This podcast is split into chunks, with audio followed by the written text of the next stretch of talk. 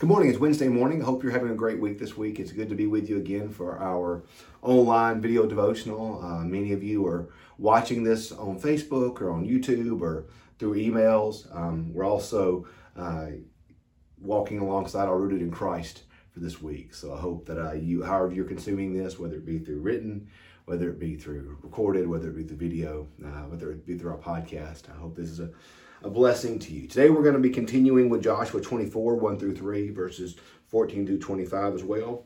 And today we're going to look at the world of the text. What's actually happening here on the paper. So let's look at um let's look at this passage again. We'll read it to you again. Joshua 24, um, 1 through 3, 14 through 25. Then Joshua gathered all the tribes of Israel to Shechem, and summoned all the elders, the heads, the judges, and the officers of Israel. And they presented themselves to God. And Joshua said to the people, Thus saith the Lord God, the God of Israel, Long ago your ancestors, Terah and his sons Abraham and Nahor, lived beyond the Euphrates and served other gods. Then I took your father Abraham from beyond the river, and led him through all the land of Canaan, and made his offspring many, and I gave him Isaac. Now, verse 14. Now therefore revere the Lord, and serve him in sincerity and faithfulness. Put away the gods that your ancestors served beyond the river and in Egypt, and serve the Lord. Now, if you're unwilling to serve the Lord, choose this day who you will serve. Whether the gods of your ancestors served in the region, re, region beyond the river, the gods of the Amorites in the land where you are living. But as for me and my household, we will serve the Lord. The people answered, Far be it from us that we should forsake the Lord to serve other gods. For it is the Lord our God who brought us out of the brought us and our ancestors from the land of Egypt, out of the house of slavery, who did great signs in our sight. He protected us along the way that we went among the peoples through whom we passed. The Lord drove out before us all the peoples, the Amorites who live in the land. Therefore we will serve the Lord, for he is our God. But Joshua said to the people, You cannot serve the Lord, for he is a holy God. He is a jealous God. He will not forgive your transgressions or your sins. If you forsake the Lord and serve foreign, foreign gods, they will turn and do you harm and consume you after having done you good. The people said to Joshua, No, we will serve the Lord. Then Joshua said to the people, You are witnesses against yourself and have chosen the Lord to serve him. They said, We are witnesses. He said, Then put away the foreign gods that are among you and incline your hearts to the Lord, the God of Israel. People said to Joshua, The Lord our God will, we will serve, and him we will obey. So Joshua made a covenant with the people that day and made statutes and ordinances for them at Shechem. Okay, every time I read this, y'all, I just think of a wedding because in the church, when you have a wedding, the first thing, uh, the first part of the ceremony is what's called the declaration of intent. And this is the part where the bride's given away.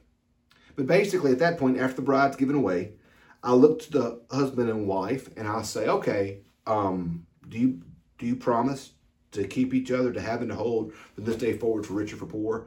That's not the vows. The vows are, I, Andy, take you, Holly, to be my wife. Okay, that's the vows. That's me talking to Holly when we got married.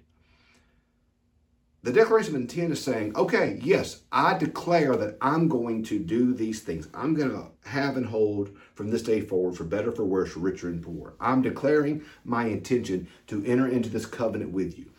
That's what Joshua's doing here. He's making the Israelites declare their intent to enter into union with God in many ways. It's much like a marriage. And so let's look at the text of what we see here. What we see is we see a summation of the history, the history of Israel and their idolatry in many ways. Because we see that he calls everyone together, all the elders, the heads, the judges, everyone, all, not just the people, but all the leadership. And he says, Thus says the God of Israel, I called Abraham out and I gave him his promises, these promises. Now, your, your, your, your ancestor Terah, he served gods beyond, false gods beyond the river. And in Egypt, some follow the Egyptian gods. And there are the gods, the Amorites, all around you. And so you have all the, you have a history. There, there, there, there's a history in your past of your ancestors serving false gods. That's a consistent theme throughout your story. Your ancestor Terah did it. Your ancestors in Egypt did it. Your parents did it. You've done it. So choose that path. Choose that path if you desire. Or, he says, um, put away these gods and serve the Lord. But if you're unwilling to do it, um, but as for me and my house, we're going to serve the Lord. He's laying out for the people these two choices. You can serve these gods of your ancestors, like your your your, your ancestor Terah, like your like your neighbors. You can serve these gods, or you can serve the Lord. Choose. Now, and he says, it doesn't matter to me what you choose to do. Me and my house, we're going to serve the Lord. We're going to be faithful to the Lord God who led us out of Egypt. And there's an interesting thing here. Interesting thing. He says uh, that people say, far be it from us that we should not serve the Lord. We're going to serve God. And uh, Joshua said, verse 19 says, you can't serve the Lord. He's a holy God. He's a jealous God. He will not forgive the transgressions of your sins. If you forsake the Lord and serve foreign gods, he will turn and do you harm. People said, no, we're going to do it. Joshua is pushing them in this text over and over and over and over again to mean what they say. To mean what they say. Your ancestors served these false gods. Okay. Choose that path. Choose to serve the false gods like your ancestors served. Choose to serve the God, the Amorites, like your neighbors are serving, or choose to serve God. But choose. And they say, We want to serve God. It's like, you can't do that. You can't serve God. You're not faithful enough. And they push back and say, No, we want to serve God. Joshua is pushing the people here to make a choice. What will you choose to do? Will you choose to serve God or will you choose to serve the gods of your neighbors? Choose. Choose. What are you going to do? And finally, they say, We will serve the Lord. And Joshua has pushed them multiple times to think about what they're doing. And finally, they say, We will serve God. The text says, that Joshua said, You are witnesses against yourselves. You have chosen the Lord to serve him. They said, We are witnesses.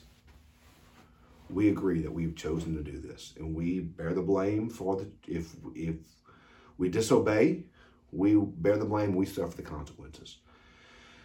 Joshua wanted them to truly and honestly and frankly not rush into a decision, but to ponder. I don't want you to serve God today because you feel pressure. I don't want you to serve God today because your neighbors do. I don't want you to serve God today because you feel like it's an expectation that you serve God. No, that's that's very emotional and very trivial. I want each of us today to do what Josh was doing here with the people and to consider we can serve the gods of our neighbors. And the gods of our neighbors are, we'll talk, we'll talk about this tomorrow, what this means for us today. But I want you to consider today why do you serve God? Are you doing it because you have to? Because of the expectations? Are you doing it because you want to? Because the, the reason why you serve God is because of an expectation or have to, that'll wear off. You'll eventually choose something else if you're serving God because you have to. Joshua wants us to, with clear eyes, consider our choices and decide if we really and truly want to follow God. As for me, my house will serve the Lord, as Joshua's word to his people. My family and I, we're going to serve God. You do what you want to, we're going to serve God. Joshua wanted the people to consider all their choices, consider everything, and then choose. Serve God, don't. But make a choice. Make a choice. So today, do you serve God first and foremost? And if you are serving Him, why? Is the expectation of others? Or is it your choice to truly enter into the life that is found only in Jesus Christ? Choose. Today, you and I, that's what we have to do. We have to choose who we're going to follow. So may we choose wisely. Love you guys. Uh, join us tonight for Bible study. We're going to have Bible study at 6 o'clock here online at St. Matthew's. I, I pray that you'll be with us. And if you're around Madison Day at noon, we're going to have a time of prayer for our nation in light of the election. Uh, we want to have a time of prayer and unity and turning to God in the midst of all this. I hope to, I hope if you're around the church around noon, we'd love to have your word. Come pray with us. That's what's going to be. It's going to be a time of prayer. Thanks for watching today. Hope you have a great day. We'll see you. We'll see you tonight for Bible study at six o'clock. We'll see you tomorrow morning. Have a great day.